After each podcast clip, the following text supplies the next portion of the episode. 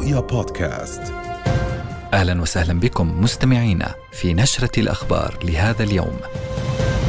مساء الخير إنها السابعة والنصف وهذه نشرة الأخبار الرئيسة وكالعادة نستهلها بأبرز العناوين.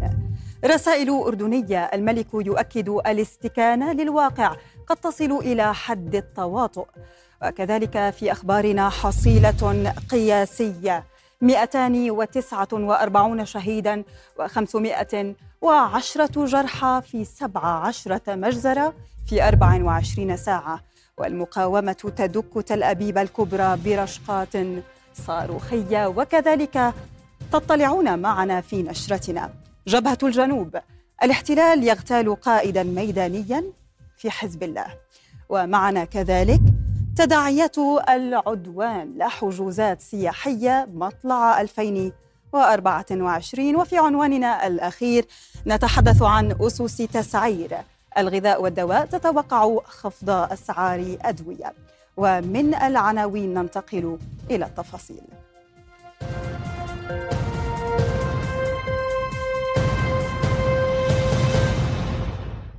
أهلا بكم. حذر جلالة الملك عبد الله الثاني من أن الاستكانة إلى الوضع القائم في قطاع غزة والضفة الغربية تلامس حدود التواطؤ مع نزف الأبرياء هناك. وفي كلمة أمام صرح كيغالي التذكاري للإبادة الجماعية في العاصمة الرواندية نبه جلالته إلى أن الأطفال الذين قضوا في غزة يفوق عدد ضحايا الأطفال في جميع الصراعات والحروب خلال العام الماضي مجتمعة. ودعا الملك إلى تعلم الدروس من تجربة رواندا في محاربة الخطاب اللا إنساني الذي يغذي الصراعات. وجال جلالته في مرافق صرح كيغالي التذكاري للإبادة الجماعية. واستمع إلى شرح من مديره عن المقتنيات والمعروضات التي تروي قصص ضحايا الإبادة الجماعية في رواندا عام 94 وتجربة الروانديين في تخطي هذه المأساة الإنسانية والعمل نحو وحدتهم الوطنية. ووضع جلالته إكليلا من الزهور على نصب الصرح فيما دون كلمة في سجل كبار الزوار. في اليوم الرابع والتسعين من العدوان على غزة نفذ جيش الاحتلال قصفا مكثفا على وسط وجنوبي القطاع وفي وقت تستمر فيه طائرات الاحتلال بشن غاراتها تدخل الأزمة الإنسانية مرحلة هي الأقسى في تاريخ القطاع المحاصر منذ ما يزيد عن 17 عاما مع نقص المساعدات الإنسانية وشح المواد الطبية. وأفادت وزارة الصحة في غزة بارتفاع ضحايا العدوان إلى 23084 شهيدا و58926 جريحا منذ السابع من تشرين الأول المنصرم. وارتكب الاحتلال خلال 24 ساعة 17 مجزرة في القطاع. راح ضحيتها 249 شهيدا و510 جرحى. كما أكدت صحة غزة أن مستشفيات جنوبي القطاع فقدت قدراتها الاستيعابية للجرحى في كل الأقسام بما فيها العناية المركزة لافتة إلى أن مئات الجرحى يفترشون الأرض في ممرات وساحات المستشفيات. أكد الناطق باسم وزارة الصحة في غزة الدكتور أشرف القدرة أن المجاعة والجفاف والأوبئة تشكل مثلث الموت الذي يحاصر النازحين في أماكن الإيواء بقطاع غزة داعيا الأمم المتحدة ومؤسساتها إلى إجراء تدخلات عاجلة ومركزة لمنع الكارثة الصحية والإنسانية في قطاع غزة. إلى ذلك أفادت وكالة الأمم المتحدة لغوث وتشغيل اللاجئين الفلسطينيين الأونروا بتهجير مليون وتسعمائة ألف شخص من سكان قطاع غزة منذ السابع من تشرين الأول المنصرم أي 85% من سكان القطاع مشيرة إلى نجاة خمسة مراكز صحية فقط من 22 مركزا تابعا للأونروا في المناطق الوسطى والجنوبية من القطاع. وذكرت الوكالة الأممية أن قرابة مليون وأربعمائة ألف نازح يعيشون في 155 منشأة تابعة للأونروا في جميع محافظات القطاع الخمس. ومع احتدام المواجهات وقوات الاحتلال أعلنت كتائب القسام قصفة الأبيب برشقات صاروخية ردا على المجازر المرتكبة بحق المدنيين في قطاع غزة. كما أعلنت القسام قنصها جنديا إسرائيليا وقتله ببندقية من طراز الغول شرق مخيم البريج وسط قطاع غزة. أما سرايا القدس فأعلنت عن خوضها اشتباكات ضارية مع قوات الاحتلال بالأسلحة الرشاشة والقذائف المضادة للدروع في محاور التوغل بخان يونس جنوبي قطاع غزة. وتدور اشتباكات بين المقاومة وقوات الاحتلال وسط قصف جوي ومدفعي عنيف في بلدة الزوايد ومخيمي المغازي والنصيرات وسط قطاع غزة. وفي غمرة تلك المعارك كشف جيش الاحتلال عن إصابة 19 عسكريا خلال 24 ساعة ليرتفع بذلك العدد المعلن لجرحى الجنود والضباط بالمعارك البرية إلى 1042 بينهم 228 بحالة خطيرة. وفي السياق ذكرت القناة الثانية عشر الإسرائيلية أن وزير الدفاع يوهاف جالانت أكد انتقال الجيش إلى المرحلة الثالثة من الحرب في شمالي قطاع غزة لتتحول مما أسماه مرحلة المناورة المكثفة إلى أنماط مختلفة من العمليات الخاصة. وكان جيش الاحتلال ادعى تفكيك قدرات حركة حماس العسكرية في شمالي القطاع لكن استمرار عمليات المقاومة في المنطقة يدحض ذلك. ينضم إلينا الآن من غزة مراسلنا غازي العلول. أرحب بك غازي مساء الخير. إذا غازي 17 مجزرة في 24 ساعة. كيف هي الأوضاع الإنسانية في غزة؟ نعم مساء الخير وتحية لك رفاه. اليوم وقبل نحو ساعة من الآن شهدنا رشقة صاروخية كبيرة وصلت إلى روحفوت وإلى المناطق الجنوبية من تل أبيب وعلى ما يبدو بأن هذه الرشقة تحمل رسالة من نار آه، ربما مع آه، آه، زيارة بلينكن أنتوني بلينكن إلى تل أبيب. وهذه الرسالة مفادها بأن المقاومة الفلسطينية لن تستسلم ولا زالت قادرة على مجابهة الاحتلال الإسرائيلي سواء من خلال عملياته البرية على الأرض أو حتى من خلال يعني الاستهدافات التي تطال المناطق السكنية والتي تطال وفق ادعاء الاحتلال القدرات آه، العسكرية لكتاب القسام وفصائل أخرى بالتالي هي آه، رسالة موجهة ربما في مثل هذا التوقيت للاحتلال الإسرائيلي مع زيارة أنتوني بلينكن وزير الخارجية الأمريكي إلى تل أبيب. عمليا على الأرض لازلنا نشهد معارك مستعرة ما بين الفلسطينيين المقاومين وكذلك جيش الاحتلال الذي يتوغل في عدة محاور رئيسية اليوم آه، يقول أو تقول وسائل الإعلام آه، الإسرائيلية إن هو أحد الأيام الشديدة والصعبة على الجيش الإسرائيلي على أرض قطاع غزة. ومن المتوقع وفق إعلامهم بان يكون هناك آه، يعني ارتفاع في عدد قتلاهم من الجنود خاصة في ضوء الأحداث الأمنية. بالأمس شهدنا حدثا أمني وكذلك اليوم وفق التقديرات وهذا بطبيعة الحال يفسر بأن المقاومة الفلسطينية على أهبة الاستعداد لكل آه، آه، السيناريوهات المتوقعة مع استمرار هذه العملية العسكرية البرية. في وقت آخر يتواصل القصف آه، العنيف على منازل المدنيين الفلسطينيين. اليوم شهدنا 17 مجزرة نحو 249 شهيدا سجلوا في كشوفات الشهداء خلال ال 24 ساعة الماضية. وهذا الرقم مرشح للزيادة في ضوء أعداد كبيرة من المصابين التي وصلت إلى المستشفيات آه، هنا في جنوب القطاع وحتى في المناطق الوسطى وكذلك الشمالية والتي تؤكد بأن آه، الصواريخ المستخدمة في استهدافهم ليست سهلة أبدا وغريبة. تتسبب بالبتر تتسبب بالتشويه وأيضا بالفتك بالأعضاء الداخلية للفلسطينيين.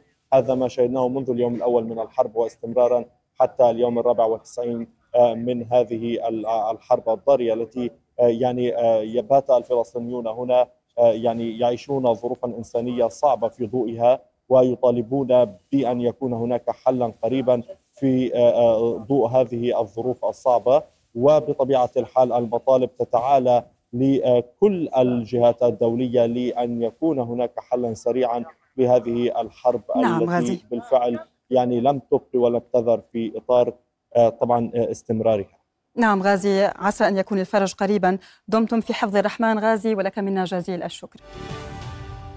وعلى الحدود اللبنانية تشهد الجبهة الجنوبية تصعيدا متسارعا مع تكثيف الاحتلال غاراته على البلدات مستهدفا الآليات والمنازل السكنية بشكل مباشر والقياديين في حزب الله. وقد استشهد مسؤول عسكري في الحزب جنوبا. ما يشي بأن تل أبيب بدأت تعتمد سياسة الاغتيالات مع حزب الله. وجاء الاستهداف الإسرائيلي للمسؤول العسكري في حزب الله وسام حسن طويل ليرفع مستوى المواجهة والاحتلال ويزيد التعقيدات في المشهد السياسي والدبلوماسي ما من شأنه أن يعرقل المفاوضات على خط التهدئة. ودوت صافرات الإنذار في منطقتي شلومي ورأس الناقورة بعد إطلاق رشقة صاروخية من جنوب لبنان باتجاه الجليل الأعلى وإصابة جندي إسرائيلي جراء إطلاق صاروخ مضاد للدبابات على منطقة جبل دوف على الحدود وفق إذاعة جيش الاحتلال. من جانبه أعلن حزب الله عن استهداف موقع إرويسات العلم في مزارع شبع المحتلة بالصواريخ بالإضافة, بالإضافة لاستهداف مقاتليه تجمعا لجنود الاحتلال في موقع شتولة قبالة الحدود اللبنانية وأوقعوهم بين قتيل وجريح. كما أكد حزب الله استهدافه تجمعا لجنود الاحتلال في محيط موقع جل العلام موقع موقعا قتلى وجرحى. تنضم إلينا الآن من بيروت مراسلتنا من هناك جوانا نصر الدين. أهلا بك جوانا إذا اغتيال قيادي في حزب الله والأخير رد باستهداف تجمع لجنود الاحتلال في محيط جل العلم هل تجد توقعات بازدياد المواجهة والتصعيد فعلياً؟ نعم مساء الخير رفاه. اسمحي لي قبل أن أجيب عن هذا السؤال أن أبدأ بهذا العاجل.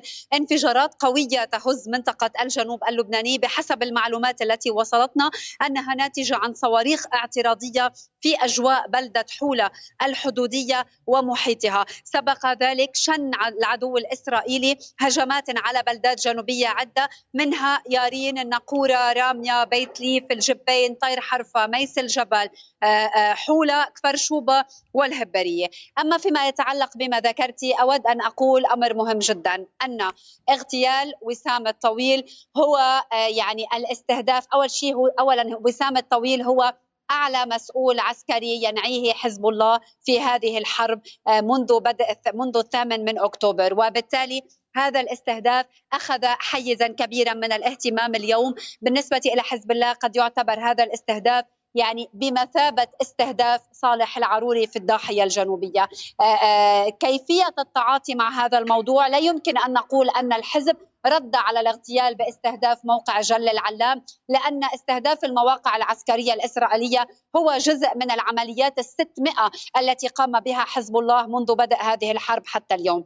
بحسب معلوماتنا ومعلومات مصادر مطلعة تقول لرؤية أن الهدوء نوعا ما في كيفية الرد وكأنه هدوء ما قبل العاصفة لأن حزب الله سيرد بالتأكيد على مقتل وسام الطويل خصوصا لمكانته العسكرية والأمنية والسياسية لعلاقته الكبيرة. يعني أول مرة ينشر يعني صورة شهيد إلى جانب حسن نصر الله إلى جانب قاسم سليماني إلى جانب عماد مغنية. هذا يدل على المكانة الكبيرة التي كان يحتلها وبالتالي رد حزب الله سيكون مختلفا على هذا الاغتيال. هذه هي المعلومات التي توفرت لدينا من مصادر عسكرية ومصادر سياسية متابعة. لا نعلم كيف سيكون الرد ولكن الأكيد لن يكون ردا عاديا على موقع عسكري آه، كما جرت العادة. آه، سيكون هناك عملية نوعية بطبيعة الحال. وكما ذكرت الواضح أن الاحتلال يعني يتمكن من رصد القيادي حزب الله. هذا كما قلت أيضا هذا اغتيال. يعني بالنسبة لحزب الله هذا يعتبر اغتيال وسيكون الرد عليه مختلفا تماما. نحن أيضا في ساعات ترقب على جبهة الجنوب اللبناني بالتزامن مع الحراك الدبلوماسي الذي يبدو أن هناك صعوبات كثيرة في أن يحقق أي خرق يعني بالتوازي مع هذا التصعيد الذي نشهده. حزب الله يدرس الرد والأكيد سننتظر في الساعات المقبلة كيف سيكون الرد على اغتيال قائده وسام الطويل. نعم مراسلتنا جوانا نصر الدين لك منا جزيل الشكر على هذه الإيضاحات. يواصل الاحتلال استهداف الصحفيين على نحو مباشر في قطاع غزة حيث ارتفع عدد الشهداء الصحفيين إلى 112 صحفيا منذ بدء حرب الإبادة الجماعية على القطاع وفق المكتب الإعلامي الحكومي بغزة. كبقية الفلسطينيين في غزة يعيش الصحفي واقعا مريرا يتلخص باستهدافه المباشر واستهداف عائلته. بالإضافة لاستهداف المقرات والمكاتب الصحفية في حرب لم تبق ولم تذر. ففي هذه الحرب فقدت الحركة الصحفية نحو 110 من الصحفيين. كانوا ضحية لآلة البطش الإسرائيلية. آخرهم حمزة الدحدوح نجل الزميل وائل الدحدوح مراسل الجزيرة ومصطفى ثريا. والذين قضوا في استهداف سيارتهم الخاصة الأمر الذي يبث الحزن والقلق والخوف في نفوس بقية الصحفيين. هي مجازر تدمي القلب لأننا نفقد زملاء عايشناهم وعشنا معهم. آه، عندما يكون معنا في الصباح الزميل ويخرج إلى عمل ومن ثم يعود فنفقده مثل سامر أبو دقة ومثل حمزة ومثل مصطفى. بكل تأكيد هناك في القلب آه، يعني فراغ كبير يتركون خلفهم الفقد عظيم والفقد صعب. لكن بكل تأكيد لا مجال أمامنا إلا أن تبقى التغطية مستمرة. نحن نواجه ضغوط كبيرة في هذه الحرب. نواجه ضغوط من خلال الاحتلال الإسرائيلي باستهدافنا بشكل مباشر باستهداف مكاتبنا باستهداف منازلنا باستهداف عائلاتنا. ولكن رغم كل ذلك ما الطريق؟ زملاء آخرون فقدوا عائلاتهم في جريمة ممتدة هدفها منع الصحفيين عن العمل ونقل الحقيقة. كالزميل محمد عوض الذي يصر على إكمال تغطيته رغم أنه فقد قبل يومين. أخاه وعائلته. رن علي ابنه بقول لي الحق يا عم الحق يا عم أبوي بموت قدامي وإخواتي الحق يا عم تعال بسرعة. بقول له إيش في؟ قال لي ضربوا بابا. بقول له مين ضرب بابا؟ قال لي في صواريخ نزلت علينا وابوي وأمي وأخوي معاذ استشهدوا يا محمد أخوي بزعق علي. الساعة واحدة بالليل طلعت على المستشفى الأوروبي تحت الطخة وتحت النار.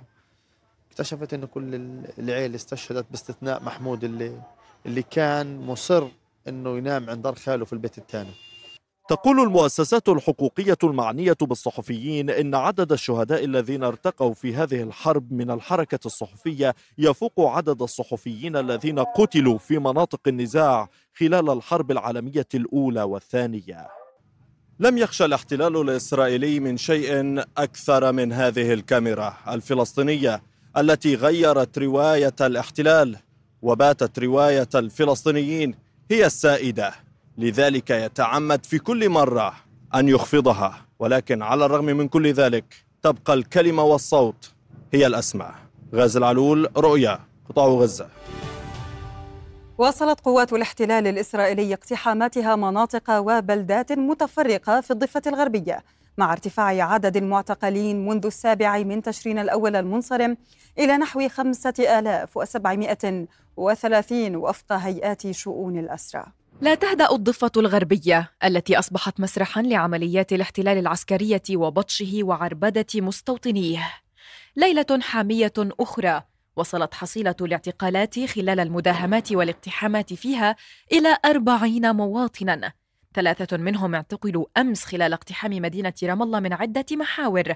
يتهمهم الاحتلال بتنفيذ عملية إطلاق نار على مفترق عيون الحرمية شمال مدينة رام الله. كل من يتم اعتقاله بعد السابع من أكتوبر يحول للتحقيق لدى أجهزة الاحتلال الأمنية بحجة المشاركة والضلوع في أعمال مقاومة مسلحة ضد المستوطنين وقوة الاحتلال.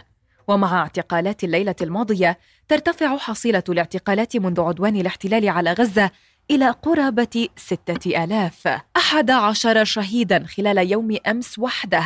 بينهم زوجان أطلق الجنود النار عليهم على حاجز بتكسا شمال غرب القدس بزعم محاولتهما تنفيذ عملية دهس كما أطلقوا النار على سيارة أخرى على الحاجز ما أدى لاستشهاد طفلة تبلغ من العمر ثلاث سنوات.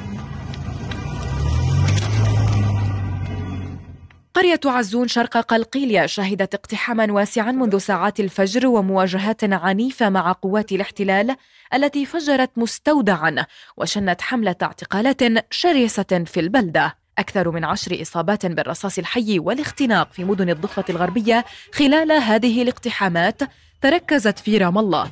أما المواجهات والاشتباكات فتركزت في مدن الخليل وجنين ونابلس. من رام الله المحتلة أسيل سليمان. رؤيا. تستغل سلطات الاحتلال انشغال العالم بعدوانها على قطاع غزة في سبيل تصعيد أنشطتها الاستيطانية في الضفة الغربية والقدس إذ وافقت أمس على بدء العمل بالمخطط الاستيطاني المعروف باسم وادي السيليكون والهادف إلى تدمير المنطقة الصناعية في حي وادي الجوز بالمدينة إلى جانب المصادقة أيضا على إنشاء مكب نفايات شمال شرق القدس. أعلنت بلدية الاحتلال في القدس الليلة الماضية عن نيتها البدء بتنفيذ مخطط وادي السيليكون الاستيطاني في حي وادي الجوز نهاية الشهر الحالي. مخطط تهويدي خطير سيعمل على تدمير المنطقة الصناعية بالكامل بما تضمه من 200 منشأة تصليح مركبات ومطاعم. لبناء فنادق ومحلات تجارية وشركات للتكنولوجيا تخدم المستوطنين. الاحتلال سيستولي على 30 دنما من أراضي المقدسيين في سبيل تنفيذ المشروع. الذي سيغير طابع المدينة العربي وسيحرم عشرات العائلات من مصدر دخلها الأساسي. عدا عن أن حي وادي الجوز سيتحول إلى مركز للمستوطنين. كما وصادقت بلدية الاحتلال على إنشاء مكب نفايات على مساحة 100 دنم في واد قرب قريتي العيسوية وعناتة شرق القدس المحتلة حيث يقيم عشرات آلاف المقدسيين. الاحتلال وخلال الأعوام الماضية هدم أكثر من سبعين منشأة تجارية وسكنية لتنفيذ المشروع. الذي سيلحق بأضرار صحية خطيرة وسيمنع التمدد العمراني للمقدسيين. وبالتزامن مع مصادقة الاحتلال على مخططات استيطانية تهدف لتطوير المستوطنات المحيطة بالقدس وبناء طرق استيطانية جديدة. تهدم جرافات الاحتلال منازل المقدسيين بشكل متصاعد بالأيام الأخيرة. وتستولي على أراضيهم الزراعية دون حتى انتظار موافقة محاكم الاحتلال على أوامر هدم وسرقة الأراضي. من مدينة القدس المحتلة آية الخطيب رؤيا. أعلنت وزارة الخارجية البوليفية تأييدها للدعوة التي رفعتها جنوب أفريقيا أمام محكمة العدل الدولية ضد تل أبيب على جرائم الإبادة الجماعية في قطاع غزة. وأشادت وزارة الخارجية البوليفية في بيانها بالخطوة التي اتخذتها جنوب إفريقيا بهذا الصدد بموجب التزامها باتفاقية الإبادة الجماعية معتبرة إياها خطوة تاريخية في الدفاع عن حقوق الشعب الفلسطيني. والقضية الفلسطينية مؤكدة ضرورة دعم هذه المبادرة من قبل المجتمع الدولي. وتعد بوليفيا أول دولة في أمريكا اللاتينية تعلن تأييدها دعوى جنوب أفريقيا. وحددت المحكمة تاريخي 11 و12 من كانون الثاني الحالي لعقد جلسات الاستماع في القضية. من جانبه رحب رئيس الوزراء الفلسطيني محمد شتي بجهود جنوب أفريقيا لمحاكمة الاحتلال أمام محكمة العدل, الدو... العدل الدولية بتهمة ارتكاب جرائم إبادة جماعية في القطاع. وعبر شتي في كلمته خلال جلسة حكومته الأسبوعية عن أمله بأن تقضي المحكمة بوقف العدوان وأن تواصل إجراءات محاكمة تل أبيب دون التأثر بأي ضغوط سياسية. يوم الخميس ستقف إسرائيل أمام محكمة العدل الدولية متهمة بارتكاب مجازر بهدف الإبادة الجماعية بحق شعبنا. يوم الخميس يرفع علم جنوب إفريقيا في قلب فلسطين. تلك الدولة التي ستقول أمام محكمة الجنايات محكمة العدل الدولية والعالم أن إسرائيل دولة مجرمة وأنها ترتكب جرائم بحق الفلسطينيين. إسرائيل أرادت على مدار التاريخ أن تبدو أنها الضحية. اليوم مثل كل يوم منذ عام 48 إسرائيل دولة إجرام. محكمة العدل الدولية يوم الخميس لن تعالج ملفات في الماضي بل جرائم تحدث اليوم أمام نظر وسمع كل العالم بما في ذلك قضاة المحكمة ال15 الذين نأمل أن يقفوا مع الحقيقة والحق وليس مع الضغوط السياسية. تأمل الآن إلى آخر أخبار الاقتصاد مع حمدان عايش. مساء الخير حمدان. مساء الخير رفاه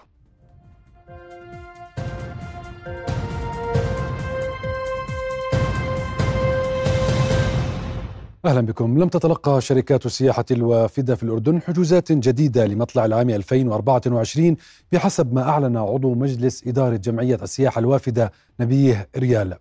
وأشار في تصريحات صحفية أن الحجوزات السياحية توقفت منذ بدء العدوان على غزة في تشرين الأول الماضي وألغيت الحجوزات القائمة في الأشهر الثلاثة الأخيرة من العام الماضي بدأت ب 30% وصولا إلى 90% خبراء وعاملون في القطاع السياحي أشاروا إلى حاجة القطاع لإجراءات عاجلة تساعده في تعويض خسائره عبر تخفيض الرسوم والضرائب والعودة إلى احتساب بدل الخدمة بواقع 10% وتقديم حلول تمويلية ومساعدات عاجلة للشركات والمنشآت السياحية المتضررة بخاصة الفندقية كما طالبوا في استقطاب السياح من أسواق جديدة مثل الصين والهند ماليزيا جنوب أفريقيا وأندونيسيا.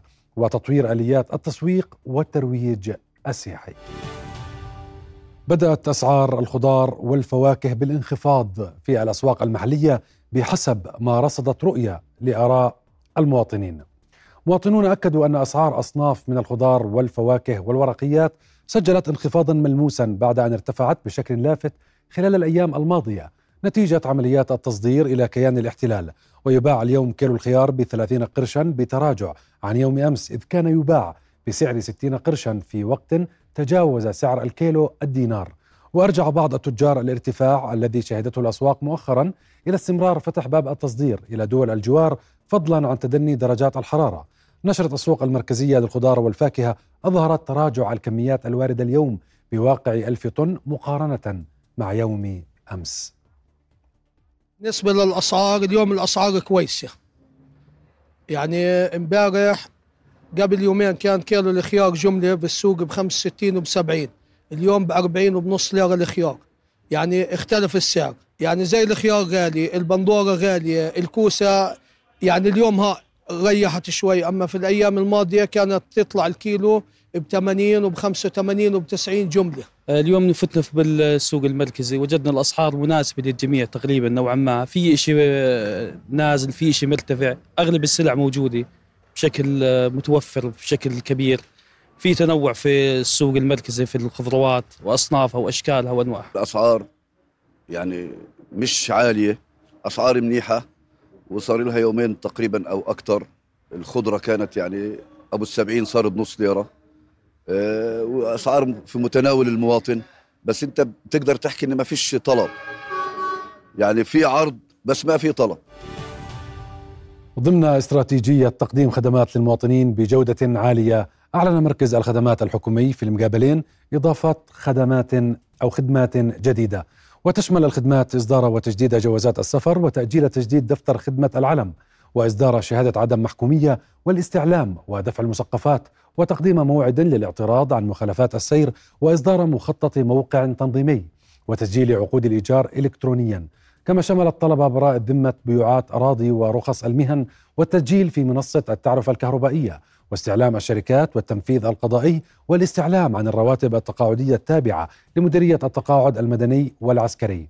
ويقدم المركز 107 خدمات حكومية ضمن 21 مؤسسة تحت إشراف ومتابعة وزارة الاقتصاد الرقمي والريادة ويعمل بنظام الورديات من الساعة السابعة صباحا وحتى الثانية عشرة منتصف الليل. انخفضت أسعار النفط بأكثر من أربعة في المئة في جلسات أو في أولى جلسات الأسبوع بفعل المخاوف المرتبطة بتصاعد التوترات الجيوسياسية في الشرق الأوسط. وتداول أسعار نفط برنت عند 75 دولارا ونصف الدولار للبرميل بتراجع 4% عن افتتاح جلسة تداول اليوم. وفي بداية الجلسة انخفضت أسعار النفط بأكثر من 1% بفعل تخفيضات حادة في أسعار البيع الرسمية للخام السعودي بفعل زيادة المعروض والمنافسة الحادة مع المنتجين. هذا الانخفاض جاء بعد أن قفز الخامان بأكثر من 2% في الأسبوع الأول من العام الجديد بعد عودة المستثمرين من العطلة للتركيز على المخاطر الجيوسياسية في الشرق الأوسط في أعقاب هجمات الحوثيين على سفن في البحر الأحمر. رغم تجدد التوتر في البحر الأحمر والمحيط الهندي كشف مركز التعاون والتوعية بالمعلومات البحرية تراجع أعمال القرصنة العالمية خلال 2023 إلى أدنى مستوى لها منذ 2008 مع بدء عملية الإحصاء. وأحصى المركز 295 قرصنة بحرية في أنحاء العالم العام الماضي مقارنة مع 300 عملية في العام الذي سبقه. المركز الدولي رصد العام الماضي 47 هجوما عبر صواريخ وطائرات مسيرة محملة بالمتفجرات معظمها حول مضيق باب المندب وقرب مضيق هرمز قبالة الساحل الهندي.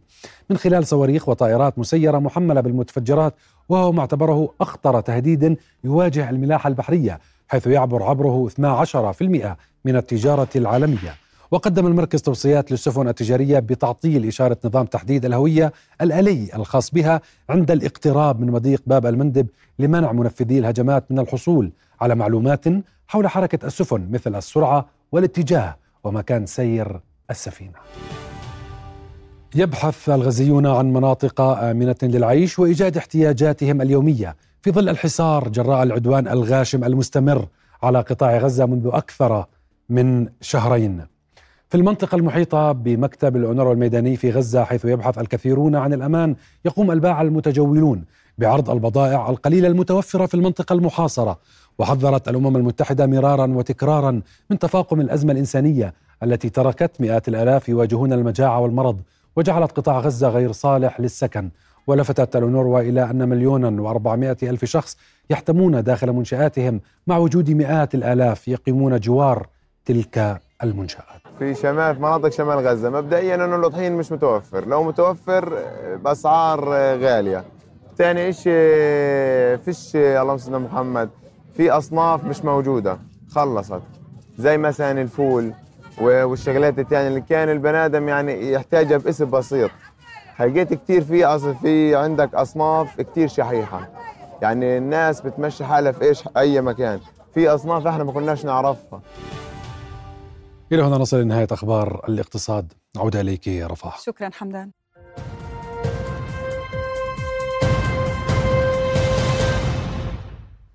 من جديد أهلا بكم.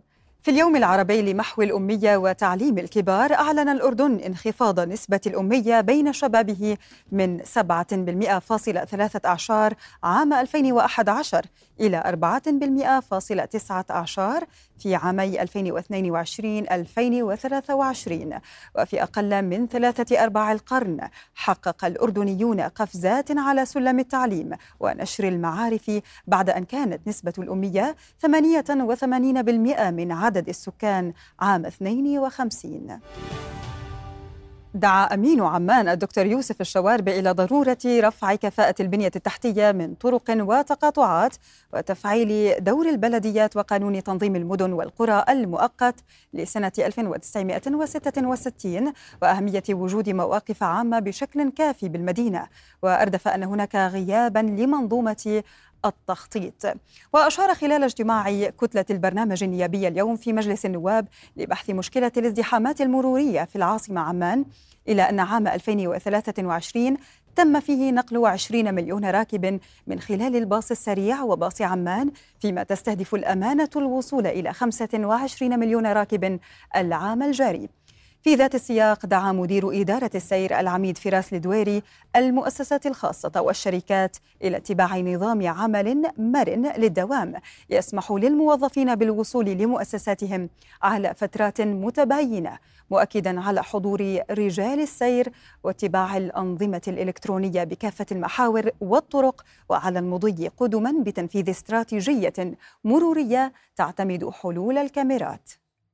دائما يجب أن نؤكد انه ما في مدينة بدون ازدحامات صحيح. ما في أي مدينة بالعالم بدون ازدحامات ما نتخيل إنه راح يكون في حالة مثالية بالمدن. من يريد أن يعيش في مدينة يجب أن يكون مهيئ ومجهز نفسه انه يدفع ضريبة العيش في المدن ومنها الازدحامات هذا أمر طبيعي. من يريد حياة بدون ازدحامات أكيد بده ينتقل على الأطراف على الريف. هناك ما في ازدحامات لكن من يريد أن يعيش في المدينة هناك ضريبة للحياة في المدينة منها الازدحامات آه، المرورية. هذا ليس تهربا من المسؤولية ولكن لابد مهما مهما قدمنا ومهما قدمت مدن العالم من نماذج وحلول للازدحامات إلا أن هناك الازدحامات موجودة. أنظمة نقل في المدن العالمية موجودة. إحنا الآن إحنا الآن في توقيت شتوي مثلا مثلا يعني إحنا في الموسم الشتوي. الآن الشمس بتطلع الساعة 7 وربع إخواني الأعزاء. إحنا في حالة الصيف إحنا كل مركبات الأردن بتبلش 5 ونص تتحرك. الآن كل مركبات الأردن بتبلش الساعة الساعة 7 فبالتالي أنت الآن تشهد تشهد حركة ودخول للعاصمة عمان من من تسع مداخل في نفس التوقيت. أنت الآن تتحدث عن عمان بجوز الآن إذا طلبنا الإحصائيات عن مليون سيارة مسجلة في عمان لوحدها. أنت بتسجل بعد بدء الدوام مليون ونص سيارة. أنت بتسجل 11 ونص مليون حركة مرورية داخل عمان.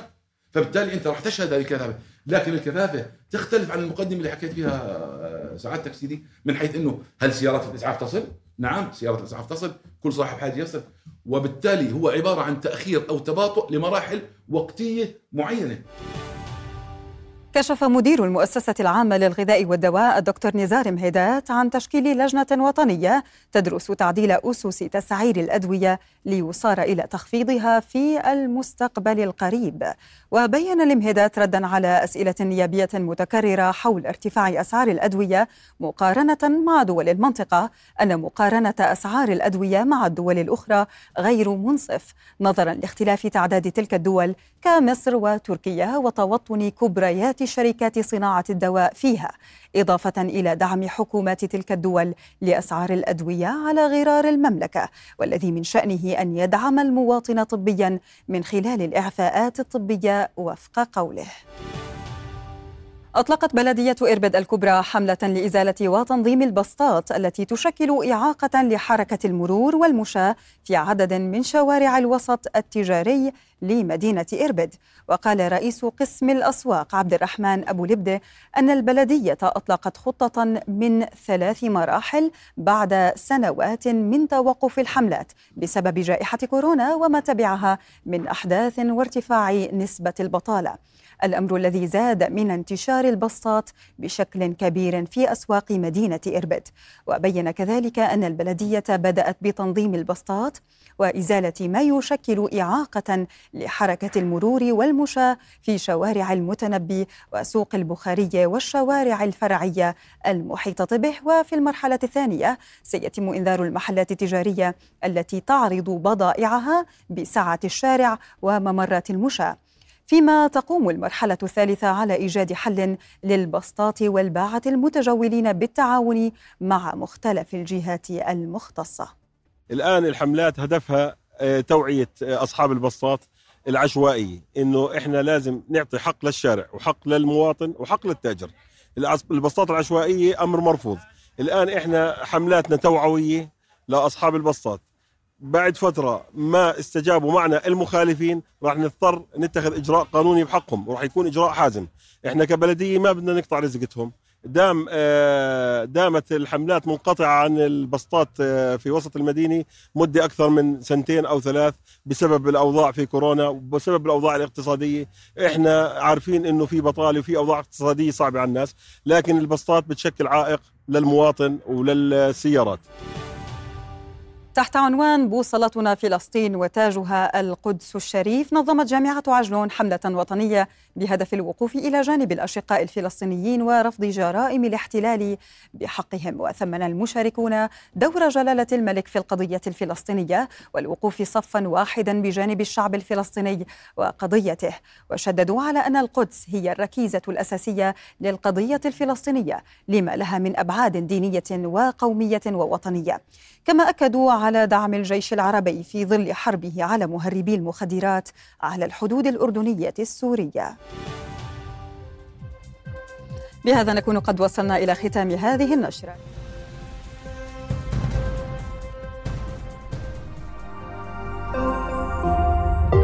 رؤيا بودكاست.